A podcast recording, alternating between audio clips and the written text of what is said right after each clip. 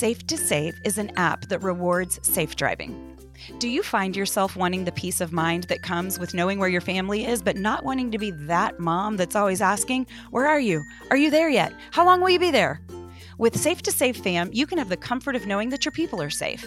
You can see where they are, you can see how safely they're driving, and you can even receive notifications when they have arrived safely at their destination.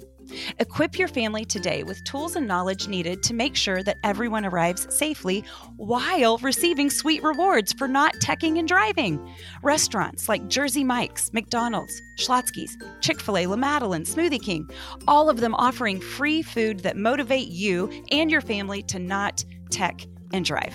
Start with 500 free points by entering the code Allison when downloading. Download Safe 2 Save today. Safe, number two, save. Welcome to Center Saint Sister, where we dive into the highs and lows of life with honest conversation. Thank you so much for being here. If you enjoyed today's conversation, I would love it if you hit subscribe. If you hear something in today's conversation that might benefit a friend of yours, please consider sharing it with them. I hope that you hear something today that lets you know you are loved and helps you love one another. Welcome to Center Saint Sister.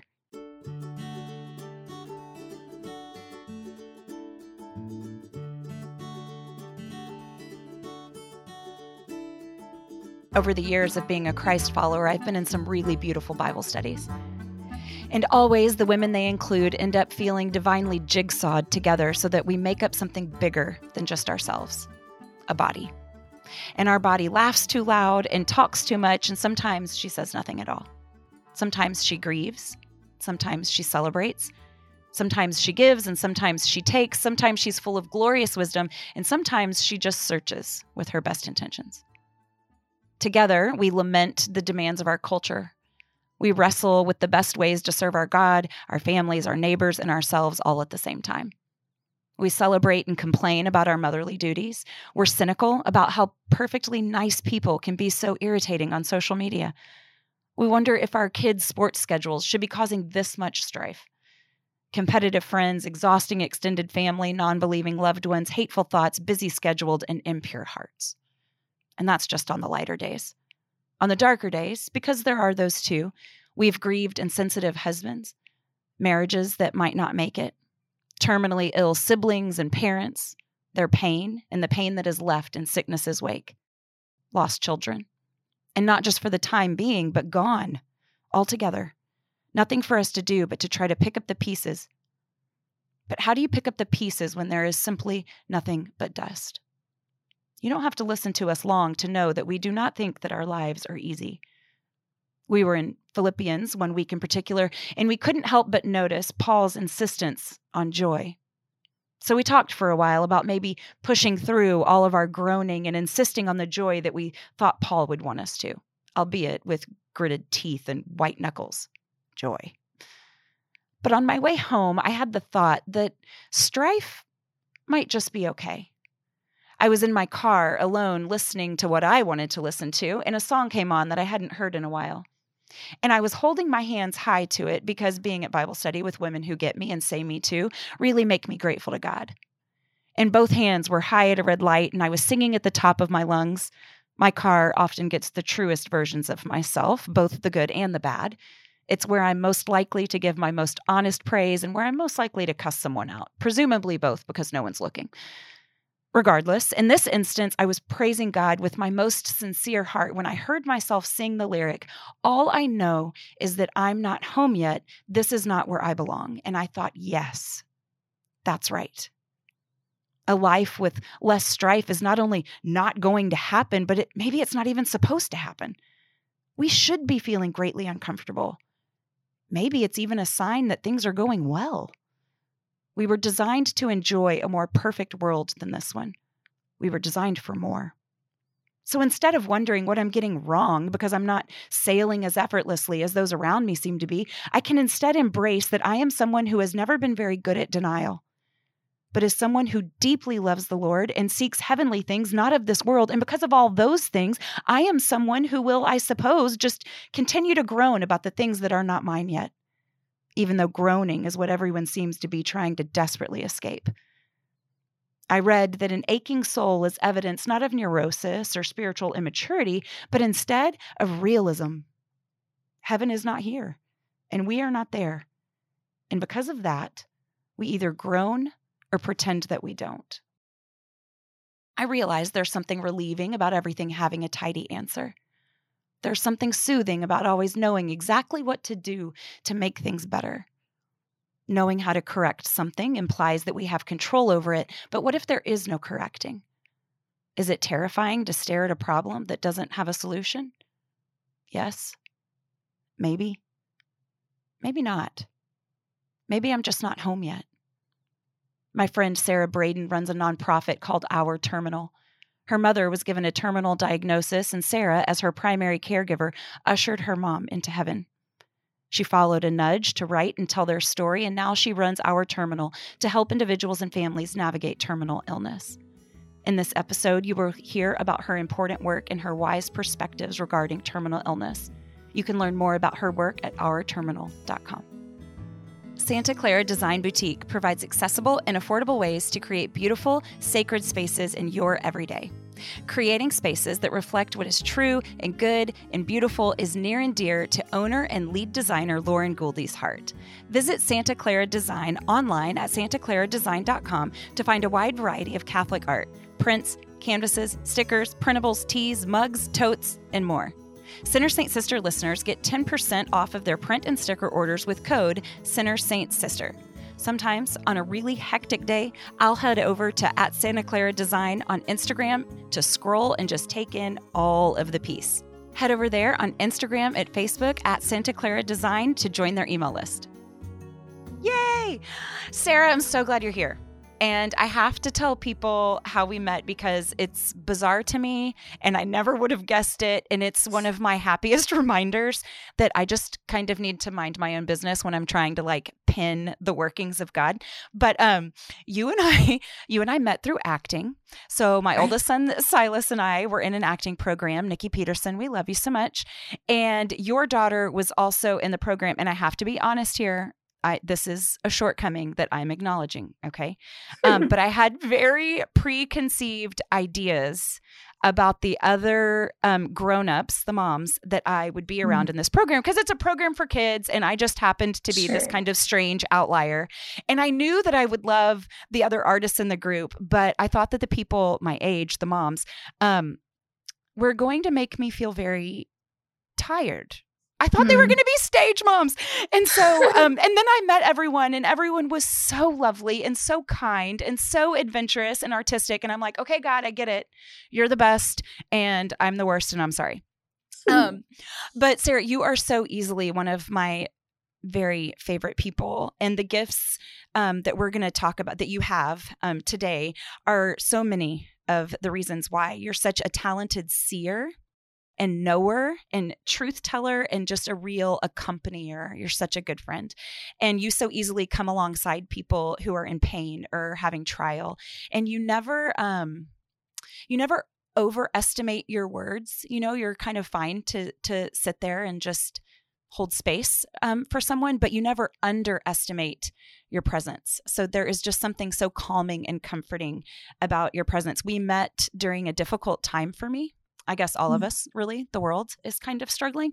Um, yeah. But we have shaken our fists together, you and I, and I have learned so much um, from the answer that you demonstrate to me, which is that, you know what? I don't know. You're so fine to say, I don't know, but I can live with that. And um, sometimes that can feel like a non answer, but it's real. And so I'm just constantly reminded by you um, that the God who loves me is still at work. And I am just so, so grateful that you're on the show. Thank you for being here. Oh, thanks, Allison. I'm so excited to be here. And your words truly mean a lot to me.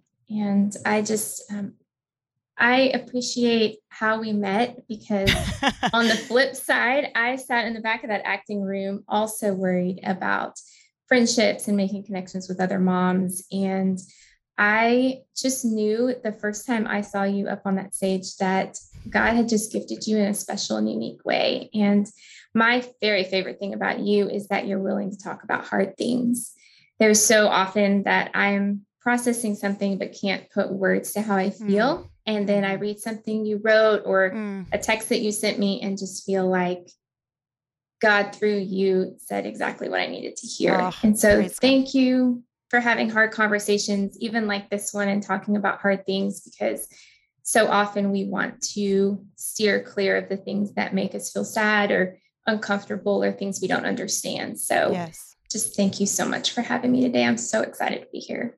Uh, me too. I'm so glad we're friends. Um, okay, so we're here to talk about a specific kind of suffering. Um, there's suffering that that gets better, and then there's suffering that does. I guess I should say illness. There's illness that gets better, and then there's illness that that doesn't. And you have experienced the lost the loss of a loved one to terminal illness, and then when you did, you answered this holy nudge uh, to share your story and to process um, and to help other people process.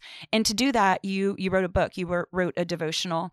And um, I, what i love about it is that it's not just for someone accompanying someone or care doing the caregiving um, but it could also be for the patient themselves. You just you have right. this really expansive approach. And um, it's so effective in making people feel I, I, think that one of suffering is terrible, but the only thing worse is suffering alone. Right. And um, you really come alongside people in, in their grief. And I that's so often a thing that um, we do well. mm. I think mm-hmm. that, you know, we can overuse um, some platitudes that can be hard to hear and um, and you just do it so well. And I wonder how much of that is because of how you chose to do it, which is through storytelling. Um, I feel like you just told us your story. And I feel like storytelling is just this fundamental part of being human. It connects us to each other in emotional ways and in also ways that are that are memorable.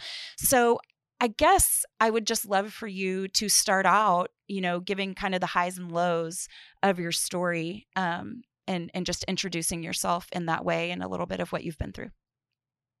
Sure. So my mom texted me one day and said that she was moving to Oregon. We lived in Oregon at the time, and she had lived in Texas pretty much her whole life. And it was uh, it was a shock to read that text because she valued community and friends, and for her to leave all that behind to move out near us was um, just something we didn't expect to ever happen. So we got that text. She moved a few months later, bought a house sight unseen, like a mile from us and within about three months of her living out in Oregon, she was diagnosed with terminal cancer. And she had had cancer before, but this wasn't a recurrence of that. It was a different cancer, a new cancer. And so really took us by surprise. And over the next five months, I just became her primary caregiver and her closest companion, and really got to see her experience her own death up close. And it really changed a lot about how I viewed my mom, but also a lot about how I viewed death and dying and suffering. And so when she got diagnosed, a good friend had encouraged me to journal, which I'm not a journaler at all, don't like it. But she said, I really think you need to just every day write one way that you saw God move in your day. It could be big, small, but just promise me you will want to have these written down for for you later to look back on. So i started keeping a journal and just over the course of mom's five month illness just really began looking back at those pages and seeing god's faithfulness in our very hardest season of life. And so what really prompted me to write the book later was in mom's very final days, like one of the last conversations she had for me, she had me climb up on her hospital bed and she hadn't communicated a whole lot, but she said that she wanted me to promise to do something for her. And this was really kind of her last wish for me. And she said, I, I really ask that you share a story with the world. And I told her, I'm like, Mom, I'm not a writer. I'm not going to write a book. And she's like, You can't tell me no because I'm I'm dying. Like she she was very frank about it. And she's like, You can't say no. And I'm like, You're right. I can't say no. So in that moment, I just said, Mom, I don't know what God's going to do, but I promise to be faithful. Hmm. And um, so after she died and um, I started the grieving process. I just felt God nudge me to take some steps forward into turning her story and God's story into some kind of written word that people could be encouraged by. And mm-hmm. out of that came our organization and our very first devotional book. Wow. I love the idea of okay, my job is to say yes in this mm-hmm. moment to this holy nudge, to this, you know, inner tug. Um, and then the rest of it is God's business. It's kind of above right. my pay grade to like ensure that it, you know, this certain thing happens. Like how much of fixating on outcome, how much does that keep us from holy work, you know? Right. Which, how much does it matter um, you know i have this this great complaint about the christian public experience maybe it's the public experience in general but in this age of influencers or i don't know elitism or whatever but my problem is that we so rarely see um, despair modeled for mm-hmm. us. We so rarely see pain modeled for us. It's like people with public lives will um, kind of wait until the trial or the lesson is over, mm-hmm. and then they might share their lesson. And it all just it feels just a little bit um, contrived. It's like, well, there was hurt before, but then God did this thing, and I learned this from this thing, and now I'm better. And here's how you can be be better too. So it just, it feels a little bit um, prescriptive. It's like I I never see fierce anger, you know, or mm-hmm. or earth shattering doubt. And um, in my opinion opinion, it's just criminally undiscussed. Mm, right. um, but you really took us through sometimes day by day, you know, moment by moment, and um, and we see you in this devotional. We see you grapple with the surprise um, of this diagnosis and and what was inevitably going to happen. And you had planned your life, and mm. you had you know you had these expectations. You had you knew how you wanted things to go, and so even though we know that we will live and die. We know that. That's that's a truth that we're all very well aware of. But we have expectations and we map out how things are going to go. It so rarely happens according to our plans though. And you wrote about some of that bitterness and anger. Um, how did you throughout your story and throughout, you know, these months with your mom, how did you navigate those horrible emotions? Where have you been? Where are you now?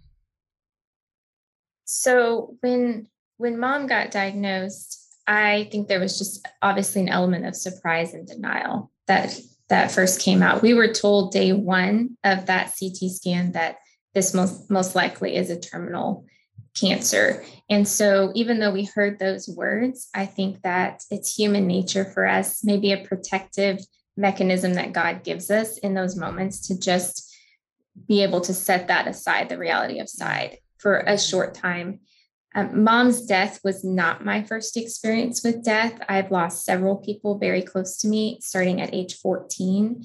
And so um, when my one of my closest friends died when we were in the eighth grade, that was just a tragic moment that happened. And so having lost people in very sudden and tragic ways, this was really my first death experience with a long-term illness or mm, disease. Mm-hmm. And so the grieving process for me looks so different with mom than what it did with the prior friends that I had lost in very sudden ways.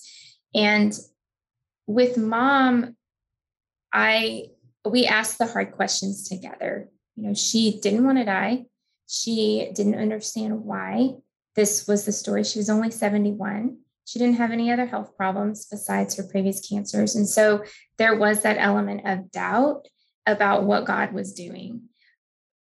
But at the same time, she was able to trust him in her own her own finality in a way that I wasn't able to trust him in hers. Mm-hmm. So the way that she looked at her last months on life with hope, with trust that this life wasn't the end, really helped reshape how I looked at letting her go. Mm-hmm. And she wasn't afraid to to voice her um, I wouldn't say she really had bitterness, but she just her disappointment in how her story turned out. Mm-hmm. But she was also then able to lament that and then look towards yeah. the hope of what was to come. And that truly was her greatest lesson that she ever has taught me in all of her 71 years is how to embrace my own mortality. And that was not an experience I was expecting to, to find from her. Yeah. So now we're six years out of her death, and I still have days that I'm really sad, and there's days that I really miss her. But I also have hope that her legacy is living on through our terminal and that she is with Jesus fully healed and fully whole. Mm-hmm. And that is where my comfort lies in the really hard days. Yeah. Any time that, you know, I've kind of been stuck in a cycle of why me, you know? So mm-hmm. instead of asking, why me, you can say, what do you have for me here? It's, mm-hmm. it's been mm-hmm. a, a nice reframe for me because yeah, the truth is our feelings are they're good servants, but they're mm-hmm. terrible masters. Mm-hmm. And so I can get all, I don't know, just caught up in my feelings where mourning turns to moping, you know? Mm-hmm. And you can yeah. start to feel, you know, kind of an, an, an entitlement, really. Um, and I feel like this was probably a kinder conversation than it than it reads like in Job or at least to me but like you know all of the heartbreak that Job is going through. Um, and then the Lord, I would imagine, ever so kindly asking him, right. Where were you when I laid the foundation of the earth? Mm-hmm. You know, and it's, it's, like so often um, we can start to think that we have rights. You know, I have a right to live this pain free mm-hmm. life because um, I'm a good person. I'm a decent right. person. I'm a, I'm a good friend. I try hard. You know, I, I work hard. Mm-hmm. I, I make my bed. Mm-hmm. Um, when or really, because we're a believer in Jesus, sometimes we think that that sure alone can um, mean that we will not endure suffering, and that is pretty far from the truth. That I've of course. I mean, the king of the world certainly did not mm-hmm. have smooth, straight paths to sprint up. we know that Jesus lived a life of suffering and heartbreak. Mm-hmm. So, why would we um, expect any different? And so, it seems strange that suffering would lead to hope. Um, but that's just what you said. And so, in my experience, it, um, it's the suffering that makes us ask these important questions, you know, and eventually the the answers to those questions is that you know what my circumstances are confusing but God's character is not. Right. And so just coming back to he's good and I can trust him. And right. it sounds like your mom got there in those final days. What a what a mm-hmm. model.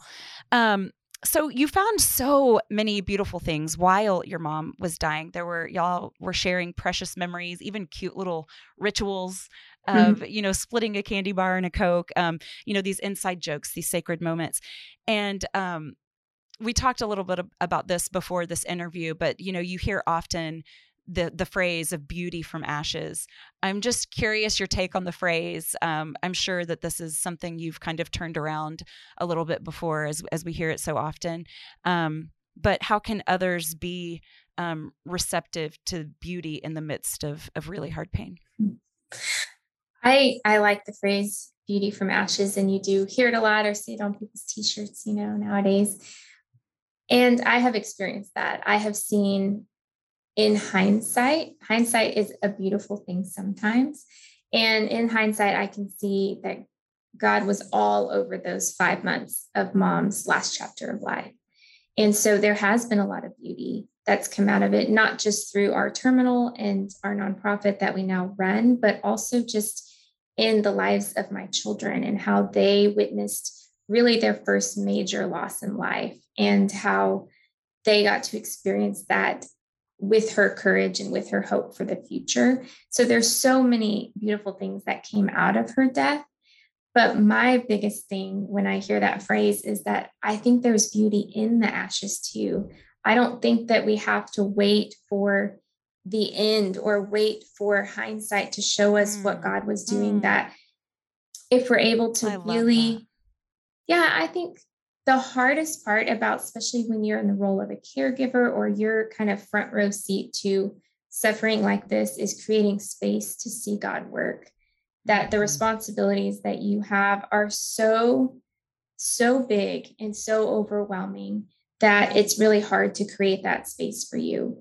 But I think God is so faithful in that chaotic time and in that busyness yeah. to show us him if we just have our eyes geared that way. Yeah. So most mornings before I ever got out of bed, I would tell God, I can't do what's in front of me today. It's it's beyond my my pay grade. It's beyond what I can do. But you can and just show me show me one way that you're working in today. And he was so faithful to do that. Mm-hmm. So we saw a lot of beauty in that season and not just after. And um, I think that's when God does some of his very best yeah. work. Yeah, it's like the art of paying attention. You know, mm-hmm. I mean, we mm-hmm. know that God is so near to the brokenhearted. We know that we believe that, so we can just start looking. Um, my very best friend lost her mom um, very quickly, like you, and was also her primary caregiver, like you. And when she passed, it was um, this really tender moment between the two of them, um, just them two. And they were laying in bed together, and she they were sleeping, and she felt her her mom's breathing change. And um and she was there to to pray her into um into heaven and so it was just this really beautiful um mm-hmm. touching time but that year it was about 12 months that um, my best friend moved home and and took care of her um she she described it as a thin veil there was such a thin mm. veil between yes. her and the Lord, so much so that she felt like she could just reach up and, and poke a hole in it, mm. that he was mm. just so near. And even though it was the most excruciating time of her life, she looks back on it with such fondness. And yes. so, isn't that just a marvel? Um, mm. to think that the most painful time in your life ends up being um, the most touching, the most beautiful. Mm-hmm. You know, we learn so much from the lessons we would never choose. Mm-hmm. So that's right. And then for some odd reason, somehow we still don't wish for those really hard seasons. Right. Even right. though I've experienced his closeness in it, I still don't want it to come. Yeah. And I think that's just because we're human, you know? Yes. Exactly. So gratitude um, can sound like such a platitude, right? but you write about it so specifically. I mean, how many times have I been sad and someone say, "Oh, make a, you know, make a gratitude list and i'm like um, but you you let us in on your innermost thoughts um, so much so that the the concept of giving thanks in your experience it felt truly transformative like i was experiencing it through you and it really did feel mm-hmm. transformative. Um, can you share how the practice of, of giving thanks changed your perspective on all of the earthly horrible things going on around you I think that was my biggest game changer, honestly, because I think that um, I'm a pretty glass half full person in general, but I had never really developed a habit of looking for the blessing in the day and then really turning that into giving thanks to the Lord for those mm-hmm. things. And it took effort, honestly. Um, in those early days, there were days where I, I mean, even a couple times in the book, little things that I put out there. I mean, it was a stretch to find those things. And it was yeah. like silly things that, you know, might seem silly to other people, but there was always something. And really writing those down and recording them and remembering them really changed the just the disappointment of the day that there were a lot of days. I mean, she was really sick in those five months and in and out of the hospital all the time. So there were many days that felt like they were wasted or felt like they mm. were not like maybe not good conversation happened or maybe she was in a lot of pain mm-hmm. but to see that god was in that really did transform how i looked at everything it just it gave me a different lens on her last yeah. chapter of life you know, it reminds me of reading that we should pray for our enemies. Mm. And it's like, but I don't want to. Well, okay, well, that's not what it said. It didn't say want to pray for your enemies. It said just do it. And then it's like because you're trying to put a cart before a horse, right? It's like, but I don't I don't feel the inclination to do so. Okay, that's not what I said. I said do it. Now start to watch the softening of your heart. Now start to watch, you know, it's becoming, you know, a little easier to find, you know, a silver lining or joy or um you know, even opportune moments to connect or whatever. So find what you can you know to be thankful for can. and then yes. yeah. Yeah i just i love um kind of making the task manageable by starting really small and you give mm-hmm. really really good examples of that. One day it was just i put on mascara today. Yeah i felt confident i, I still I have great eyelashes. I knew it wouldn't run down my face that day or i didn't know i hope um, so you use the phrase in the devotional beautifully broken and we know that no relationship is perfect we bump and we bruise each other along the way and but we're family and we desperately need each other. Um, how did the complicated relationships in your life shape up or fall apart or stay the same? Mm. Um, during this process. As a person, you don't necessarily romanticize much. Um, you're just a, a, truth teller, how I introduced you. Um, and I'm certain that why people feel so accompanied by you. But I'm just curious to know how maybe relationships that felt fragile or precarious or imperfect could withstand all of this stress. I think that that was really one of the most redemptive parts of mom's last chapter of life and in a couple different relationships but one was my parents they had divorced mm. several years before my mom had gotten sick and they'd been married for a very long time and he knew her really well he knew how to make her happy they'd mm-hmm. been married 34 years and when she got diagnosed he came out to oregon about once a month and gave me a break to go and care for my own kids and get a little bit of self care, but really loved her well the last chapter of her life. And they had had a messy divorce. Mm. The details were pretty hard, and there was some unforgiveness there. And seeing my dad love her very well in her last chapter of life was was beautifully broken and for my mom to be able to receive that love from him in mm. return and he really was probably her biggest comfort in those last five months. And and who would have thought? We never ever yeah. would have thought. And so the way that they ended was just a reminder to me that God is at work until that very last breath. Mm, yeah. That he's in the redemptive business. And I think that's one of the things that I love most about him. And he did that so beautifully in their relationship was just a testimony to to what he can do when we when we allow him to do it. Mm-hmm. my mom and i had a very complicated relationship. In high school she was my best friend but the last five years of her life a lot of it coming out of that divorce but just other hard things that had come up in life her and i had a, a pretty rocky relationship. And so me stepping into that caregiving role felt very vulnerable for me mm-hmm. and honestly probably for her as well because we had had some wounding and it hadn't all been yeah. cleared up and it would be dishonest of me to say that it all got cleared up before she saw Jesus face to face because it didn't but it will always be my greatest honor and privilege to care for her and I think that God did a lot in my own heart and in hers in us being able to have such an intimate relationship there at the end. And so I wouldn't have changed the story any other way for me to be that close and get to be her person because I don't think on this side of things I would be as healed and whole in my relationship with her after her death as I would if I hadn't been able to care for her. Now, that said, I don't think everyone who has a complicated relationship is called to be their parent's primary caregiver. Mm-hmm. Mm-hmm. And I think that there are sometimes it's better if you're not.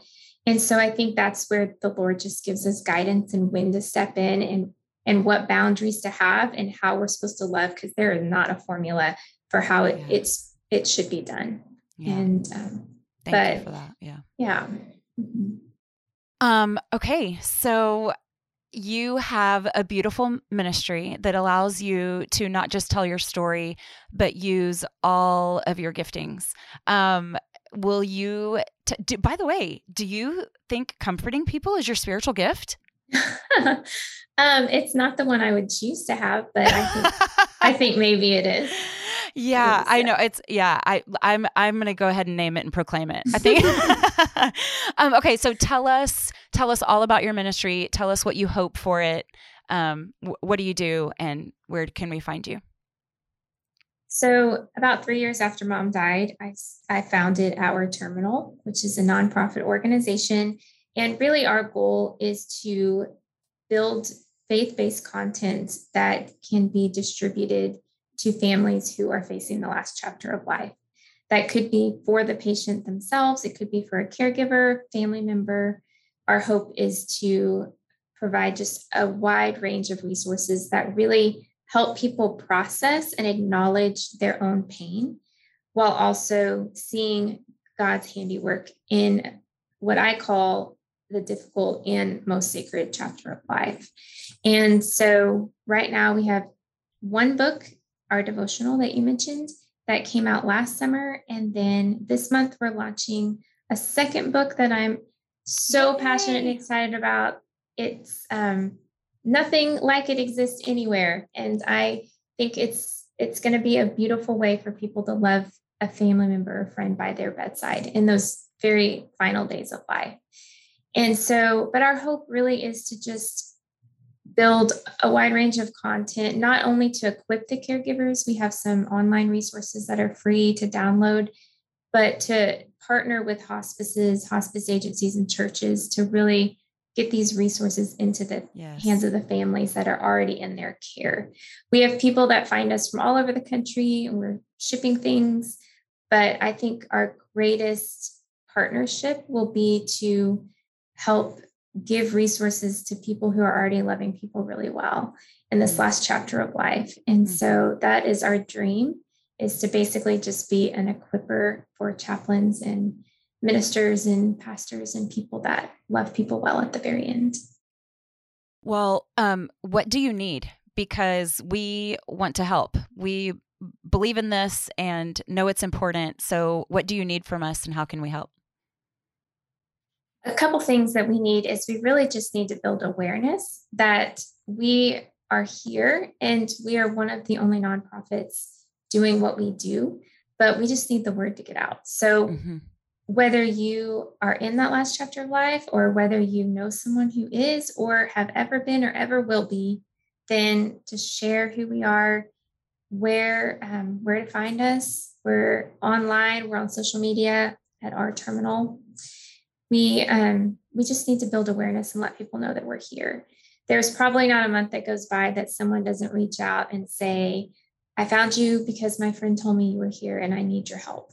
and mm. it ha- it happens all the time and so we want to help as many families as we can so spreading the word is an awesome way we also have a giving day giving coming up on october 19th it's a one day giving event and it um, takes place in the brazos valley where we live but you don't have to be a resident here to give but 100% of what you give will go back to our terminal and what we're earmarking these resources for this year is to um, create a children's book that really walks kids through what it looks like to lose someone that they love. Mm-hmm. There's a lot of good children's books out there, but there's not a lot that talks about the hope a child can have in Jesus while they are saying goodbye to someone very close to them. So that is what we're earmarking every dollar that comes in through Brazos Valley Gives is to create that children's book so, by giving, spreading awareness, praying for us and for our ministry,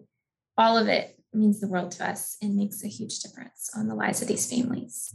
So, everyone go follow our terminal on social media and consider giving to our terminal through Brazos Valley Gives. And then, do you have a website, Sarah? Did you say that? I'm sorry. Yes, we're at www.ourterminal.com. So, pretty easy to find. Oh, Sarah, you are such a um, compassionate place to land. And I am so grateful for your story and for the way that you share it and your important work. Our life isn't about um, any I- ideal, you know, it's not about uh, pain free living, um, but instead, it's that Jesus won't be dimly known, but one day we will be face to face. And so I just, you are such a beautiful reminder to me. Um, God's word tells us that uh, pain and comfort uh, go together. Mm-hmm. And you um, are such a beautiful, tangible reminder of that to me. Um, in your work, you help us just fix our eyes on the things that we can't see. And I'm so, so, so grateful that you're my friend. I'm so grateful. it's really an honor to get to share your work. I love you so much. Thank you, Allison. Thanks so much for having me. Yay. I wonder if we can edit out edit out that I'm a crybaby. Thank you for your friendship and all the love you put out into the world. Thanks for having me. Thanks for giving our terminal a voice. It means so much. Truly. See ya. Love you. Bye. Pink Salt Riot exists to empower women to radically stand in the truth of what God says about them that they are beloved and that they are worthy exactly as they are.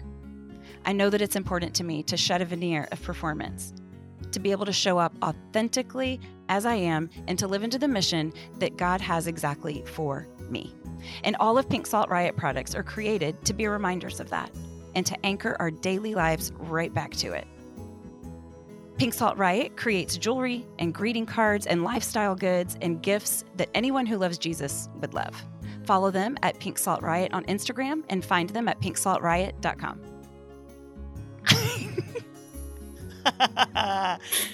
Hi, Fifi. Hi.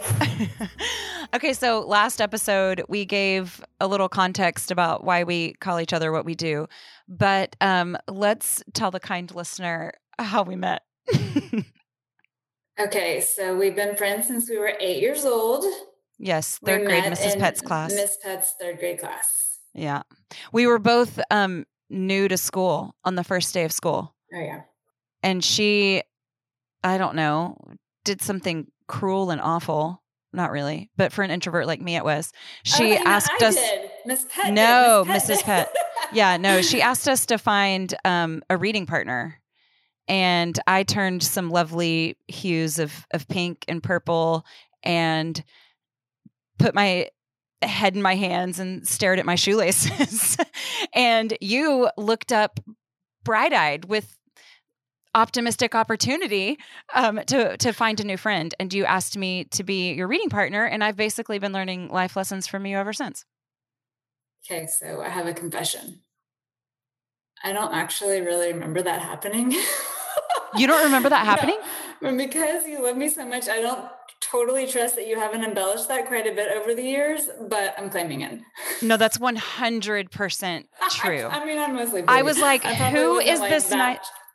No, I was like, who is this nice girl that is asking me to be her partner? And then when I learned you were new too, I was like, get out of here. Okay, You're I need good. this person around me all the time to teach me lessons. Um, Claiming it. Okay, so did you love Sarah Braden or what? I mean, you have not had a guest on the podcast that I didn't want to share a couch and a cup of coffee or a glass of wine with. Um, and she was absolutely um, you know, on that list of just people that I would love to know better.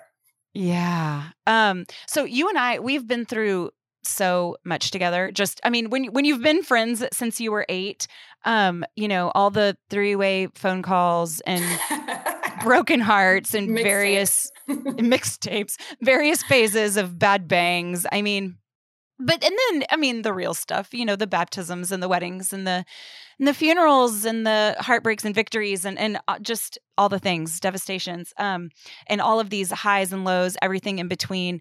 Um, one of my favorite parts of really living life with you that closely is loving the people you love and getting to know the people that you admire. And so, in that way, I feel like my world is just kind of doubled as far as role models and heroes. Like, for example, your preacher is one of my very favorite people mm-hmm. on the mm-hmm. face of the planet. Mm-hmm. So, anyways, so I love that you loved Sarah in our conversation. I just feel like y'all have a lot of similarities and we get along um, so well. What stood, this is obviously a topic near and dear to you as you lost your mom way too young um, at a very young age. What about her thoughts or um, projects or I don't know, insights stood out to you?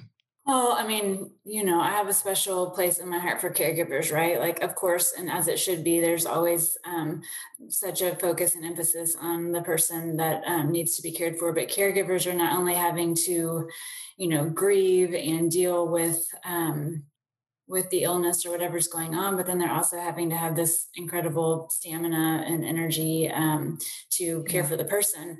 Um, and they're also as you know firsthand really hard to care for sometimes right? I distinctly remember you being like perfectly lovingly appropriately frustrated that i wouldn't let you take care of me when i was taking care of my mom. And i remember saying to you like there's going to be time for that. I don't have time to be cared for right now yeah. because i got to focus everything on caring for her. Um, and so they're just really hard people to love that need a lot of love and space. And i think she just got that and sees that and is ministering to that yeah, love and space. um, permission. There was so much like, mm-hmm. I don't know that this came through in our conversation necessarily, but when you look through her devotional, there is so much permission for that person to be exactly where they are. There are no, right. her devotional has zero expectations of what you should be feeling. It's just what you may or may not be feeling, you know. Um, you know, I I watched you so closely during that time in your life and there's this one m- memory I have of you that um, is so vivid in my mind and you were greeting people at the viewing and I um, was walking down a hall and I turned the corner in the room, like the doors were wider than I thought. And so it was like you turned to the corner and all of a sudden, like you were there. Mm-hmm. And I mm-hmm. saw you and it was just this overwhelm of emotions because first of all you looked beautiful um, mm-hmm. you were very obviously dressed up but you had lost weight and that there was like mm-hmm. this heart that made me like this heart lurching feeling mm-hmm, you know mm-hmm. of just um, i don't know wanting to nurture you mm-hmm. and then um, you were being so grown up like you were shaking people's hands and um, mm-hmm. and that we were young, you know, and I just I w- was admiring of you. You were mm-hmm. acting like such a grown up, and then um, you were caretaking, like you were comforting people who were having their own experience at this. And so, and I knew in that moment that. Um, you know, you weren't grieving right then because you were doing something else, but it was like the I, there was this moment of clarity where it's like, I know that grieving isn't gonna isn't gonna um, it's not just something that's come and gone.